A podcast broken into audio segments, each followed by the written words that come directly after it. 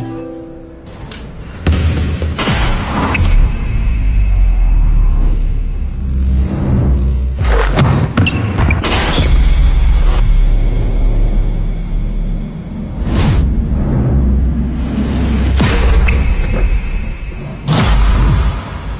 家好，这里是透过体育陪你看世界的体坛站着侃，我是光说不练的细菌佛。在上一期节目呀，我跟警醒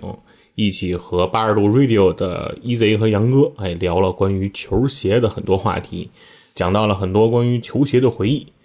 但是在上一期节目当中啊，虽然聊的时间挺长的，哎，包括录制节目前后，哎，我们也就球鞋呢聊了很多。啊，那有很多部分呢，其实在节目当中呢，并没能呈现出来。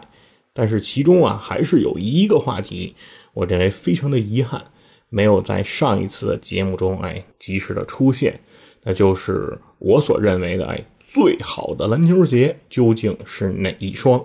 当时呢，我们确实没有聊到这个话题，在这一趴。今天就给大家补上，哎，这样一个重要的环节，那就是我说一说我心目中那最好的篮球鞋。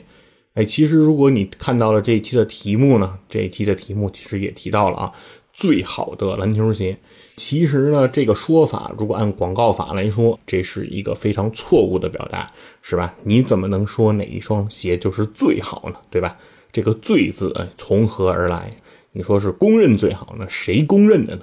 这是非常不正确的一个表达，但是我觉得呢，作为咱们体坛站着看、站着说话不腰疼的这样一个节目，哎，我们呢就是非常的主观，哎，非常的不讲道理啊，就是说我喜欢的，我最喜欢的那一个，嗯，我认为那就是最好的。这双鞋的名字叫做 Crazy Quick Two，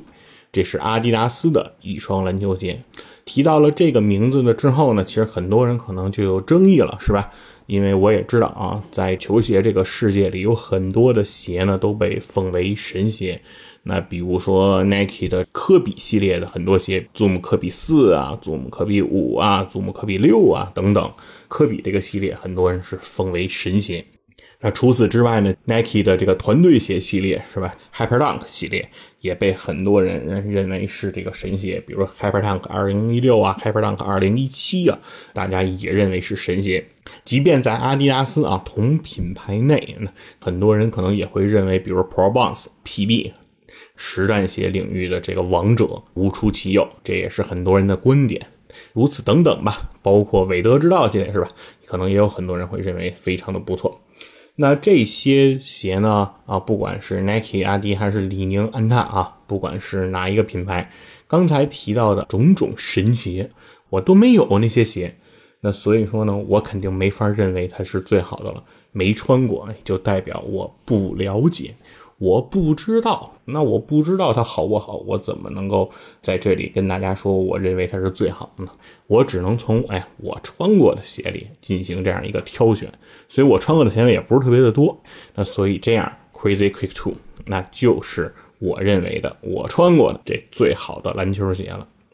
得说一下，哎，Crazy Quick Two 呢，这双鞋其实是一双年代比较久远的鞋了。它不是一双近些年的产品啊，这双鞋诞生于应该是二零一三到二零一四赛季，是在一三年呃一四年那个年代出产的一双球鞋，那到今天呢也是接近十个年头了，八九年的样子了。那所以说呢，年代已经有比较久远了，这也是为什么今天这期节目我是单口啊一个人来录这期节目。呃，其中有一个特别重要的原因，就是因为我自己的这双 Crazy Quick Two 早就穿烂了啊，我已经把它应该是扔掉了。所以说我自己呢现在并不拥有这双鞋。其实我曾经一度是想在一些球鞋的购买平台啊，针对 C 端的这些购买平台去搜索 Crazy Quick Two，我想买一双实物，哎，哪怕不是我的码儿，我也可能想把它啊买下来。比如说，如果是能是醒醒的码儿，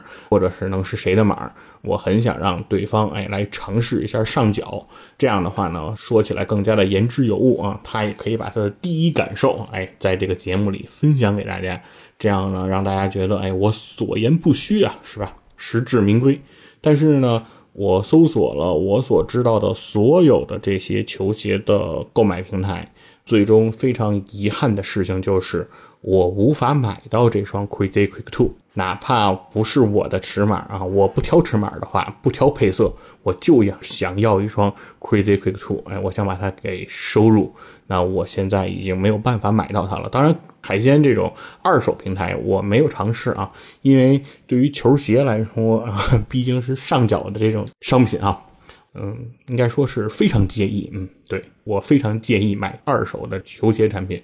呃，所以说我肯定是不会考虑在这个海鲜市场上去啊搜寻球鞋了啊。那所以我说呢，我实质上现在我的手里并没有这双鞋的实物啊。但是呢，为了大家能够更好的理解这次所讲解的这双球鞋，我会把球鞋的相关的图片、相关的信息，我们多放几张图，哎，放进 show notes 里，大家可以对着图片的部分来一起看一看。Crazy Quick Two，哎，是一双什么样的篮球鞋？哎，那我心目当中的最好的篮球鞋，哎，它又是长得是什么样子？那大家现在其实是可以对着图片来一起看着这些照片，我们来一起跟着我了解，知道最好的篮球鞋它应该长什么样。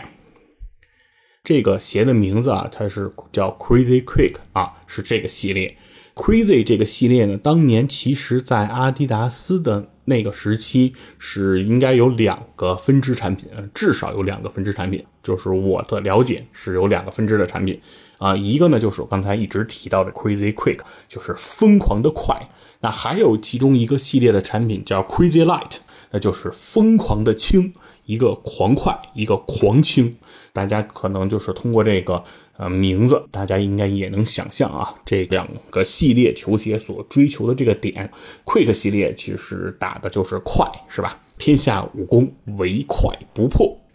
那 Light 这个系列呢，就是追求的是轻便轻啊。那所以其实大家从这个 Light 的这个外形上，其实对它的轻的这一个特点，其实也是能看得比较清楚的啊。Light 的这个鞋面用了大量的镂空的这种处理，对于脚部的散热啊，起到了非常好的帮助的同时，也让整鞋的质量大幅的降低。所以说啊，Light 注重于轻。那 Quick 这个系列呢，其实大家如果看球鞋的整体外形，其实它也是能体现出一定的速度感的啊。首先，Crazy Quick Two 呢，它是一双高帮篮球鞋哈，它不是一双低帮篮球鞋。那很多其实以快啊，以速度见长的球鞋，大多数呢是以低帮鞋哎来示人。因为鞋帮比较低呢，它会更接近于跑鞋的那种设计，它会体现出更大的速度感。但是 Crazy Quick Two 这双鞋实际上它是一个高帮，但是呢，它虽然是一个高帮，但是它在它的鞋帮这个位置到它的鞋跟的这个根部，它的鞋帮是有一个特别大的一个下压，也就是说，呃，它的鞋帮部分虽然很高，但很快它就有一个斜率非常大的一个向下滑的这样一个趋势。那所以说，这也是这双鞋给人带来速度感，我我认为一个非常重要的一个关键了。那其实一双经典的篮球鞋，或者说我嘴中的，哎，我口中的这最好的篮球鞋，那它一定要配得上代言它的球星，因为毕竟这是一个帮助球星驰骋在这个 NBA 的赛场上，才能够让更多的人知道他的地位，对吧？才能知道他的牌面。那一双球鞋，哎，是需要有出色的球星，哎，来为他背书的。那这一双 Crazy Quick Two 为他代言的球星，当时主打的，哎，我认为主要有两位球员，其中一位，哎，他的名字就叫做庄沃，约翰沃尔啊，约翰强。这个时候的强哥，哎，可以说当时在 NBA 算是已经开始要打出自己的一片天地了啊。约翰沃尔这名球员呢，他实际上是一名一零年、二零一零年的新秀，在他之前的前一年的新秀是二零零九年的状元秀德里克罗斯。约翰沃尔呢，在罗斯之后，二零一零年的状元秀。那所以说，其实各个方面来说，约翰沃尔和德里克罗斯都有非常非常相近的地方。首先，两个人的位置都是这个一号位。场上的这个核心后卫。同时呢，呃，约翰沃尔和德里克罗斯都是以速度见长的这样的一个后卫，他们的身体素质都是极其的爆炸，尤其是他们的速度都是非常之快的。而约翰沃尔甚至在速度这一项上比德里克罗斯更加的出众。呃，我印象中，在整个所有体测的2010届新秀当中，约翰沃尔的速度这一属性应该是独一档的存在。基本上应该是在三十米距离啊、五十米距离啊，甚至百米距离，应该都是没有人能和他在同一个档位线上的。那所以说，约翰沃尔当时进入 NBA 也是被人们寄予厚望，因为他的前一年的师哥德里克罗斯已经在 NBA 掀起了一股青春风暴。那大家都知道，其实。呃，罗斯在自己的职业生涯很快的时候就已经能够拿到常规赛的 MVP，可以说是当时非常炙手可热的当红炸子鸡。而约翰沃尔，所有人其实对他的期待也是非常之高。而这个约翰沃尔啊，在2013和14赛季，他其实他和德里克罗斯当时都同为阿迪达斯代言的球星，都是阿迪达斯旗下的球星。那可以说。当时呢，阿迪达斯哎，其实是认为自己有着光明的未来，但是其实他没有想到，约翰沃尔和德里克罗斯的相像之处不仅仅在于他们同样以速度见长，他们都共同啊拥有着脆弱的身体 和这个玻璃人的这样的一个属性。那这是彼时的阿迪达斯他并不知道的。那在这个时候呢，在二零一三到一四赛季的。约翰沃尔其实是迎来了他职业生涯的第一个巅峰，在这一年，他的场均得分，常规赛的场均得分其实是来到了十九点八分，并且能够拿下场均的八点八次助攻。这两个数据当时都是约翰沃尔从他新秀赛季一零年进入 NBA 以来，在整赛季当中，无论得分还是助攻都是。他最高的一个水平，那也就是说，约翰沃尔用了几年的时间，终于在一三到一四赛季，他趋近于成熟，在得分和助攻这两项上都达到了他的第一个小的巅峰，哎，是一个非常辉煌的一个时期，并且在一三到一四这个赛季。约翰沃尔他还拿到了全明星赛扣篮大赛冠军的荣誉。大家都知道，其实 NBA 里的这个扣将如云啊。虽然啊，这个约翰沃尔啊这一年参加的扣篮大赛并没有像日后贾克拉文啊。和戈登的那种啊神仙打架的那个局面，但是其实每一个扣篮大赛冠军，他的这样的身体素质和他爆炸的机能，对吧？和他对于扣篮的创意，其实也都是被人们所尊重，哎，被人们所称道的。所以说，大家也可以看出来，约翰沃尔是一个具有什么样等级天赋的这样的一个选手。那也可以说，这双 Crazy Quick Two 也是在这一年伴随着约翰沃尔。杀入了全明星赛，同时也杀入了全明星扣篮大赛，并拿到了冠军。一三到一四赛季也是约翰沃尔实际上第一次以东部全明星的身份进入到了全明星周末。可以说，其实。无论是对于 Crazy Quick Two 这双鞋而言，还是对于约翰沃尔来讲，二零一三到一四赛季都是一个非常值得回味和非常非常值得珍惜的这样一个赛季。因为在这一年的常规赛，约翰沃尔一共首发出战八十二场，嗯，一共常规赛就八十二场比赛，约翰沃尔全部百分之百的首发登场。其实，在他整个职业生涯中，这应该也是唯一的一个赛季，约翰沃尔拿到了全勤奖。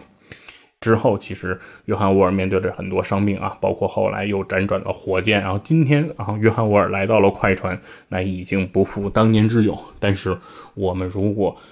回眸约翰沃尔整个的职业生涯，那一三到一四赛季其实是绝对不可忽视的一个赛季。那同时，他脚下的这双 Crazy Quick Two，我认为也是给到他这一个赛季无比的注意。啊，那这个就是 Crazy Quick Two 这双球鞋的第一个代言人，这是我认为他最重要的一个代言人。那除此之外呢，Crazy Quick Two 还有一位代言人，哎，他的名字叫做达米安·利拉德。今天我们提到利拉德这个名字，哎，那已经不可以直呼其名了，对吧？杀人先看表，是吧？我家利指导，现在大家都得叫他利指导。那那个时候的达米安·利拉德呢，还不是有着利指导殊荣的殿堂级的一个选手。彼时的这个利拉德呢，应该是在一二到一三赛季刚刚拿到最佳新秀荣誉的这样的一个，其实是二年级的一个选手。那那个时候其实并没有特别多的人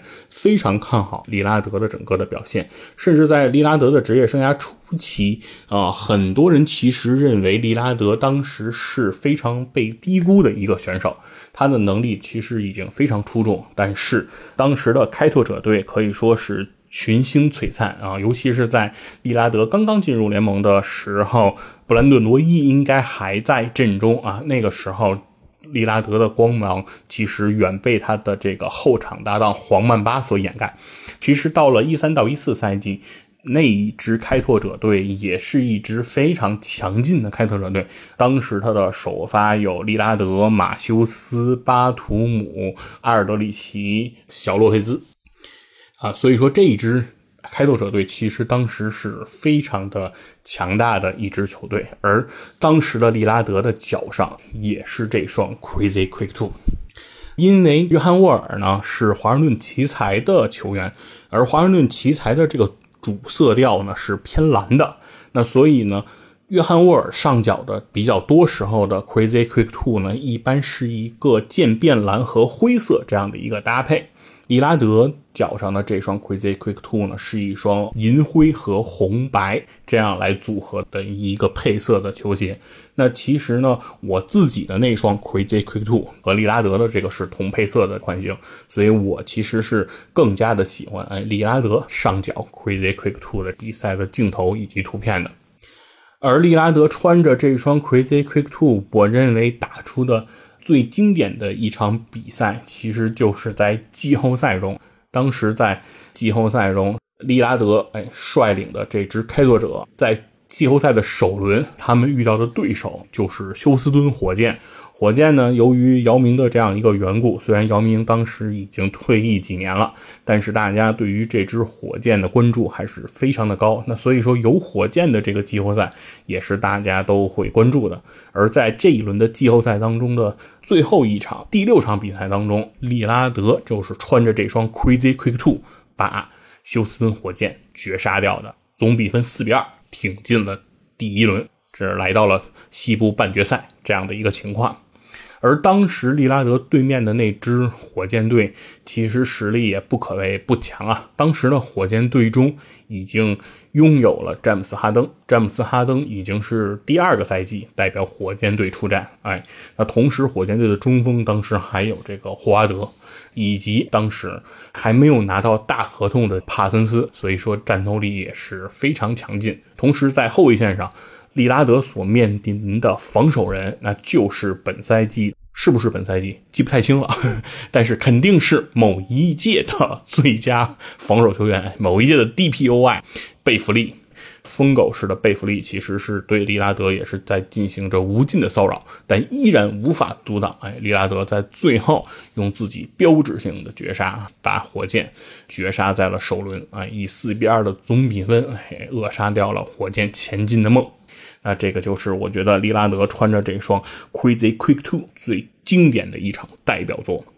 刚才已经谈到了说这双 Crazy Quick Two 的两个，哎，非常非常具有牌面，非常非常炙手可热，而且在当时。一个人其实是到了联盟，啊，也就是三四年的样子啊。另一个球员其实是他的第二个赛季。那实质上两个人的职业生涯就是刚刚开启，他们的未来其实还拥有着无限广阔的天地啊。当时没有人去怀疑约翰沃尔和利拉德未来都会去拥有他们的签名鞋款。那事实上，其实约翰沃尔和利拉德也。分别在阿迪达斯获得了签名球鞋这样的一个荣誉，这个是没跑的。大家也可以看到，两个人啊，在阿迪达斯辉煌的算是一个起点，那应该就是这双 Crazy Quick Two 的作为他们的起点来开始的。说了半天，哎，这双 Crazy Quick Two 的代言球星的故事了。那我们最后还是得把焦点还放回到这双球鞋身上，因为毕竟这是在描述一双我心中最好的篮球鞋的这样的一期节目。那如果整期节目当中我们扯了半天闲篇啊，并没有出现这双球鞋的介绍，整个这期节目其实也就没有存在的价值和意义了，对吗？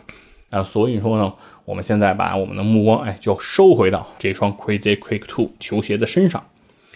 呃，如果大家第一眼看到这双球鞋的时候，其实非常非常容易就会被它的所谓的外底也好，所谓的中底也好，也就是它的鞋底部分，哎，所吸引，因为它的鞋底部分和惯常我们所见到的。球鞋是非常非常的不一样，它这个鞋底呢，运用的这个技术的名字叫做 Quick Quick，那就是 Crazy Quick，顾名思义，Zen 就是有区域这个意思。Quick Zen 是什么意思呢？其实大家可以看到，它的这个整个鞋底被称之为叫蜈蚣底，Quick Zen 就是这样一个蜈蚣底这样的一个技术。那是什么意思呢？其实。这是 Crazy Quick 的 Two，我我一直在说 Crazy Quick Two 啊，那也就是说，实质上阿迪达斯在它的前一赛季推出过它的上一代的球鞋，叫做 Crazy Quick One，对，就是它的一代。那其实二代呢是沿用了一代这样一个无功底这样的一个设计的思路以及这项科技，那它就是把球鞋呢不再把鞋底做成一个完整的平面。而是切割成了不同的十七个区域，这十七个区域之间呢，彼此保留了独立的关系。而二代相较于一代而言，其实在这种独立之余，又加强了它们之间的联系。也就是说，一代的十七个区域的切割更加的细碎和割裂。而二代其实它没有切到那么狠的地步，在它们的中底范围内，其实还是有彼此相连接的部分，并没有切割的过于的细碎，但是依然保持了这种切割。那这种切割带来的意义是什么呢？其实和啊 Nike 的 Free 切割的鞋底的设计是非常相近的一个思路，就是说，实际上我们在运动的时候，人的脚面并不以一个完全平面的姿态出现在运动的场地上，实质上，因为我们的脚底是有关节、是有肌肉这样的分布，那因此，实质上我们的脚底在运动过程中，实际上它是有一定的弯折和这种弯曲的感觉的。而如果你将鞋面做成一个平面的时候，并不能很好的诠释和表达这种弯折。那所以说，Crazy Quick Two 这样的一个蜈蚣底的这样一个设计，其实是更大程度上去接近在运动时候足部形态的这样的一个特征，可以保证你在运动的时候有更好的随脚的体验。实际上，这样的一个设计，我认为真正在篮球运动当中，它还是非常有价值的啊！因为一整块平面，并不是我们真正足部对于场地的这样的一个相对于呃摩擦也好，相对于接触也好的一个形态。那所以说，我认为蜈蚣底这样一个设计是这双鞋最大的亮点的同时，在功能上给到篮球这项运动非常好的一个帮助的一个点。接下来，其实大家肯定就会有一个疑惑，就是当把鞋底过分切割之后，那这个鞋底儿自然而然就会造成一定的稳定性不足的风险，对吗？因为你做了切割之后，很明显这个鞋底儿更易弯折。那在这个时候，其实你的鞋底儿的稳定性以及它的保护性。肯定是会打折扣的。实际上，其实这就是一把双刃剑，在你的灵活性，哎，在你的视角性上变得更好的同时，保护性就势必会降低。那这是一个相关的一个函数关系。那怎么来去解决这个问题呢？其实，阿迪达斯在这双鞋的足后跟以及足中部这个位置，它运用到了一个技术叫 Sprint Frame。那什么是 Sprint Frame 这个技术呢？实际上，简而言之呢，就是一个 TPU 的一个承托盘，并且它向上翻，然后包覆到了足跟的部位，并且在 Crazy Quick Two 这双球鞋上，阿迪达斯标志性的三道杠的那三个鞋盖也放到了足后跟中底的这个位置。来支撑整个承托盘的这样的一个设置。那什么是 TPU 承托盘呢？所谓这个 TPU 啊，其实你可以把它就理解成塑料片就可以了。它虽然叫做什么具有橡胶特性的一些科技材料，那实际上它依然其实只是一个塑料，只是在相对于其他的塑料而言，TPU 呢更具有橡胶的类似的弹性。所以它实质上是应该是弹性效果更好的一种塑料，但它其实依然是一个塑料。塑料片的这样的一个存在，其实加强了这双鞋的稳定性和它的抗扭转的这样的一个保护作用。也就是说，虽然这是一个蜈蚣底儿，它它的鞋底儿做了很多条的这样一个切割，但是。在整个篮球的这项运动当中，你的足中部并不会因为稳定性的缺失而容易受伤，而产生比如说有什么足底筋膜炎这样的情况的出现。我觉得这个正是 Sprint Frame 这项科技给到的一个最好的一个支撑。所以说，其实所谓球鞋的科技也好，我觉得更多的是组合和搭配是他们之中最。精妙的一个地方，也就是说，并不是哪一项科技单纯的它就具有哪一种不可超越的这样的一个优势，而更多的优势实际上是由不同的科技之间组合在一起产生的化学反应来决定的。这就像一个团队，对吧？有的人可能擅长于得分，有的人擅长于组织，有的人擅长于防守，最后夺到冠军的这支球队，它并不一定是在某一个点上最出类拔萃的。球员来组成，而他需要的是大家之间彼此的这种相识和相配，对吧？所以这就是我认为这两个科技它组合在一起，非常的相得益彰。除此之外，其实回到这双鞋的整个的中底来看呢。这双鞋的这个外底橡胶啊，选择用到的是 non-marking 这样的一个橡胶。那很多的球鞋评测里会解释阿迪达斯的这个 non-marking 这个橡胶，会说啊，non-marking 这个橡胶的选择意味着这双球鞋更加的防滑啊，它的防滑属性会更加的好。但实际上，我本人并不会这样去认为啊，因为这双球鞋它虽然使用的是 non-marking 橡胶，但 non-marking 的意思并没有。所谓更防滑这样的属性，它其实指的只是一件事，就是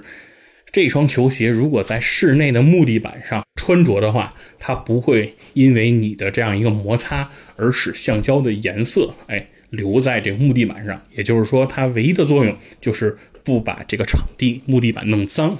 不让场地方因为你弄脏了它的地板而罚你的钱。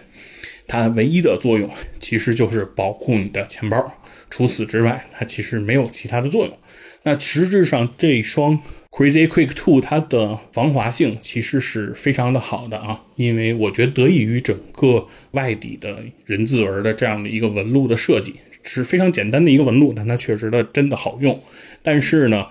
在防滑这样的一个问题上呢，这双鞋其实也是有它的一定的问题的，因为它是一个蜈蚣底儿，所以它的底部的缝隙是非常之多的。也非常之凌乱，这些缝隙其实还是非常容易卡石子儿的。如果你是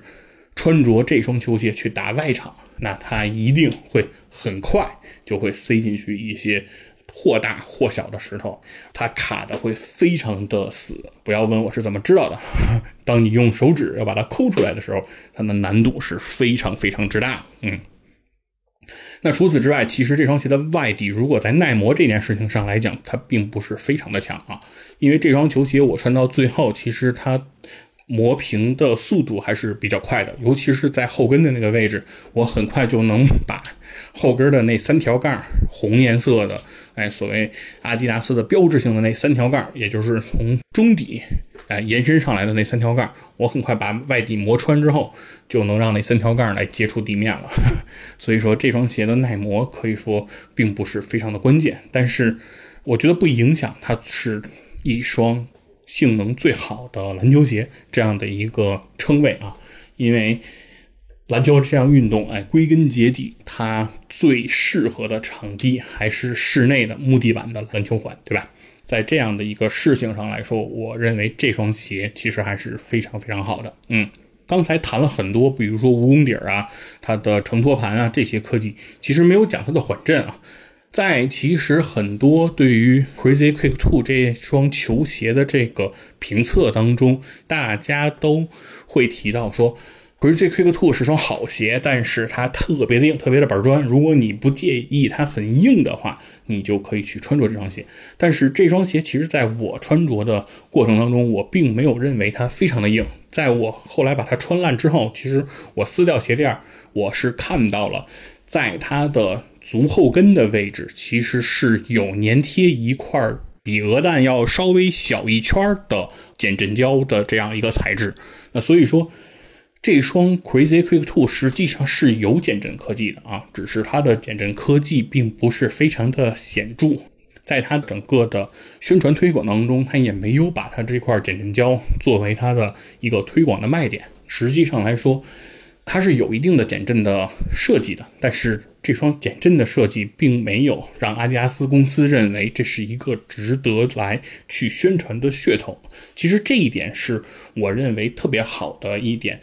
呃，原因何在呢？是说，其实对于减震这件事情来说，很多时候我觉得我们广大的消费者也好，篮球爱好者也好，其实是过分的看重了。其实对于篮球这项运动来说，呃，我认为足部的减震有意义，但它的意义并没有我们日常想象的那么的大，因为我们最终其实人体靠减震来实现说我们的身体免受于伤害，实际上。更多的依靠的是我们人体自身来进行的这样的一个减震，什么意思呢？其实人体上是有好几个部位是可以用来做减震的。首先，第一级减震就是当你高高的跃起，在你下落的过程当中，你的前掌的各个指关节实际上是你的第一级减震，就是当你跳得很高往下落的时候，你必然是前脚掌。来试图先着地，这是你一个天然的运动的一个姿态。对，就是你不太可能是用后脚跟去着地。对，这不是你的天然姿态。你天然姿态一定是用前脚掌来着地面。那这个时候，其实你第一个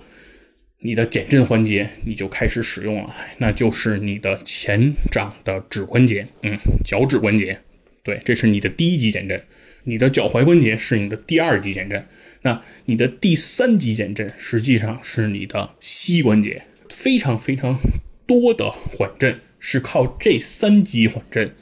把你的震动对身体所造成的影响及伤害已经就降得非常非常低了。对，就是你的脚趾关节、你的脚踝关节、你的膝盖的膝关节这三个关节，其实为你的减震就做了非常大的一个功能。那之后再往上，像你的髋关节，像你的腰关节，像你的脊椎关节，其实都有一定的减震作用，但是它没有前三个关节来的那么的直接啊，效果来的那么的好。它的作用呢，其实你可以做一个实验啊。听到这里的朋友，如果你不相信说我的脚能够有天然的这样的一个减震，那你就做一个特别简单的实验：你挺直你的躯干，你挺直你的。髋关节，你再挺直你的膝关节，这个时候你跳起来，跳起来之后，你把身体挺成一个接近于冰棍的状态，然后用你的后脚跟去找地面接触，来停下来。你可以这个时候看一下你的后颈部以及你的颅腔会不会有一种被震到共鸣的感觉啊？实际上，如果你尝试的话，体验会非常的奇妙啊。同时，我相信你也不会愿意重复第二次，这是一个可能会令你印象非常深刻，然后但是也有一定痛苦的一个经历啊。所以说，其实人体的这几个关节，其实对你的减震发挥作用，远比你脚上的什么气垫也好，什么减震科技也好，其实来的更加的重要。所有的减震科技，实际上都没有你人体基因赋予你的减震的这些能力来的这么的出色和完美。嗯。这是我的观点啊，尤其回到篮球运动这项运动的本身呢，其实我觉得参与这样运动的人也不应该把减震这件事情看得过于的重，所以这也是我认为 Crazy Quick Two 这双球鞋非常得我心的一点，就是它没有把减震这件事情当成一个多了不得的事情来去宣传。啊，我认为这本身就说明了他的一种态度，他对于篮球这项运动这种理解和我心中对于篮球这项运动的理解是比较契合的，所以这也是我认为它是最好的篮球鞋的一个例证。那最后，其实来回到这双鞋的鞋面部分啊，其实这双鞋的鞋面也是比较有说头的。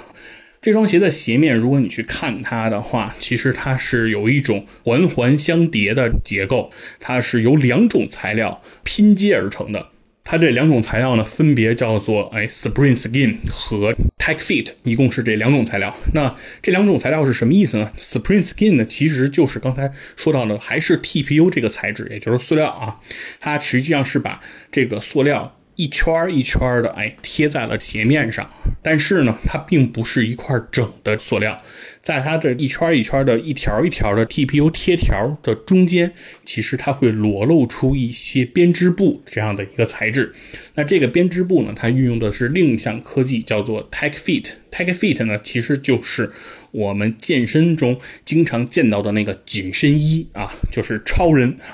穿的那个紧身衣的材质叫 Tech Fit，实际上它就是由 TPU 和这种紧身材质两个材料哎相间的这样剑条的拼接成的这样一个鞋面，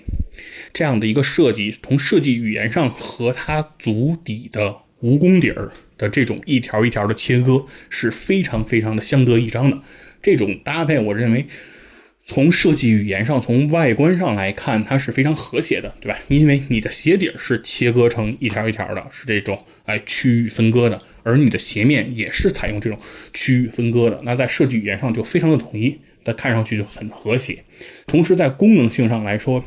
，TPU 贴条的呃 Spring Skin 呢，事实上是给到这双球鞋非常高的一个强度，就是说这双球鞋它对于你足部的包裹和以及你在外翻时候的这些限制，实际上是起到了非常好的一个作用，让你的这个球鞋的整体的外形不会因为你的用力而出现松垮的这样的一个情况，它很好的限制了你足部的这样一个运动。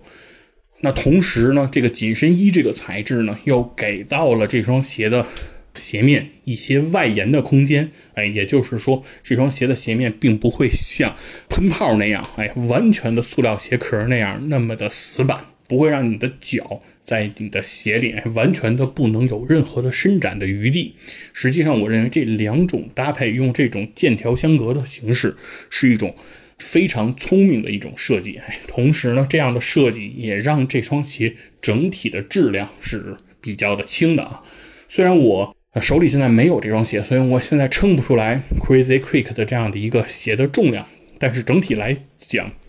在我印象当中，这双球鞋的整个的质量不是很重的啊。如果它要是一双很重很重的鞋，那肯定也配不上 Quick，对吧？这种快的称谓了，嗯。鞋面的这样一个设计之后呢，其实它还配合了它的鞋带儿。其实一双球鞋，我认为鞋带儿对于这双球鞋是太太重要了啊！我穿过很多的球鞋，其中。很多的球鞋就是因为它的鞋带的设计的问题，让这双球鞋其他的性能都大打折扣啊。比如说非常著名的啊，詹姆斯哈登的一代啊，阿迪达斯给哈登出品的这个一代的这个球鞋，整体的外观其实我非常喜欢，然后它的 Boost 的减震也非常的舒服，然后它整体的包裹也非常的极致。但是哈登一的鞋带是我非常非常不能接受的那种圆鞋带，比较硬质的圆鞋带。这种圆的硬质鞋带，你很难把它系紧啊！系上以后走不了多久，或者说你打球的时候蹬地蹬不了几次，它肯定会开。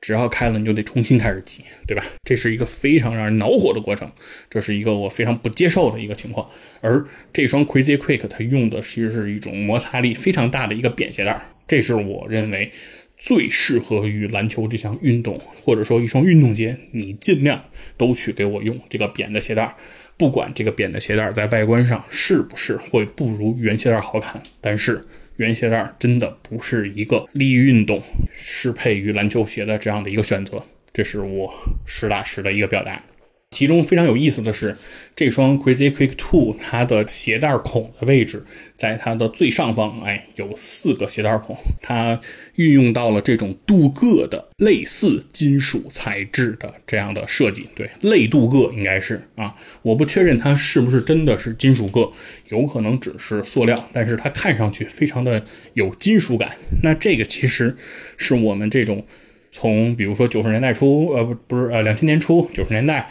就开始关注篮球鞋的人的一种情怀吧，就是 当球鞋不管是鞋带的帕儿还是鞋带的孔，如果出现了金属材质，我们都会认为这是一双好鞋的标志和 logo。这个是给我们的在情怀上也好，或者说在虚荣心上也好，其实带来了极大的满足感。这就是关于整体我对 Crazy Quick Two 这双我认为它最好的篮球鞋这样的一个介绍啊，非常简单的一个说明吧。其实也是想表达说，在我心目当中，篮球这项运动它最需要的应该是一双什么样的鞋？嗯，什么样的球鞋能够真正帮助人们在篮球这项运动当中更好的去发挥自己的水平？那所以说，这就是我对最好篮球鞋的这样一个认知。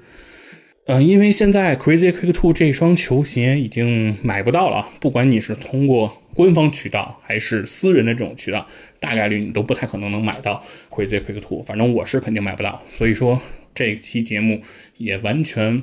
和恰饭呀、和带货等等都不相干啊，完全对，这是一个你不可能轻易买到的东西。所以说。更别提说什么人能够再给我什么样的反馈，对，所以说其实，呃，非常的只是出于我个人的一个表达，而且这双鞋已经过去的年代比较久远了，或者说它的续作也没有能够延续到今天啊，也不会说今天的哪双哪双鞋还能有 Crazy Quick Two 的影子，我们可以去来尝试，基本上我认为也是没有的。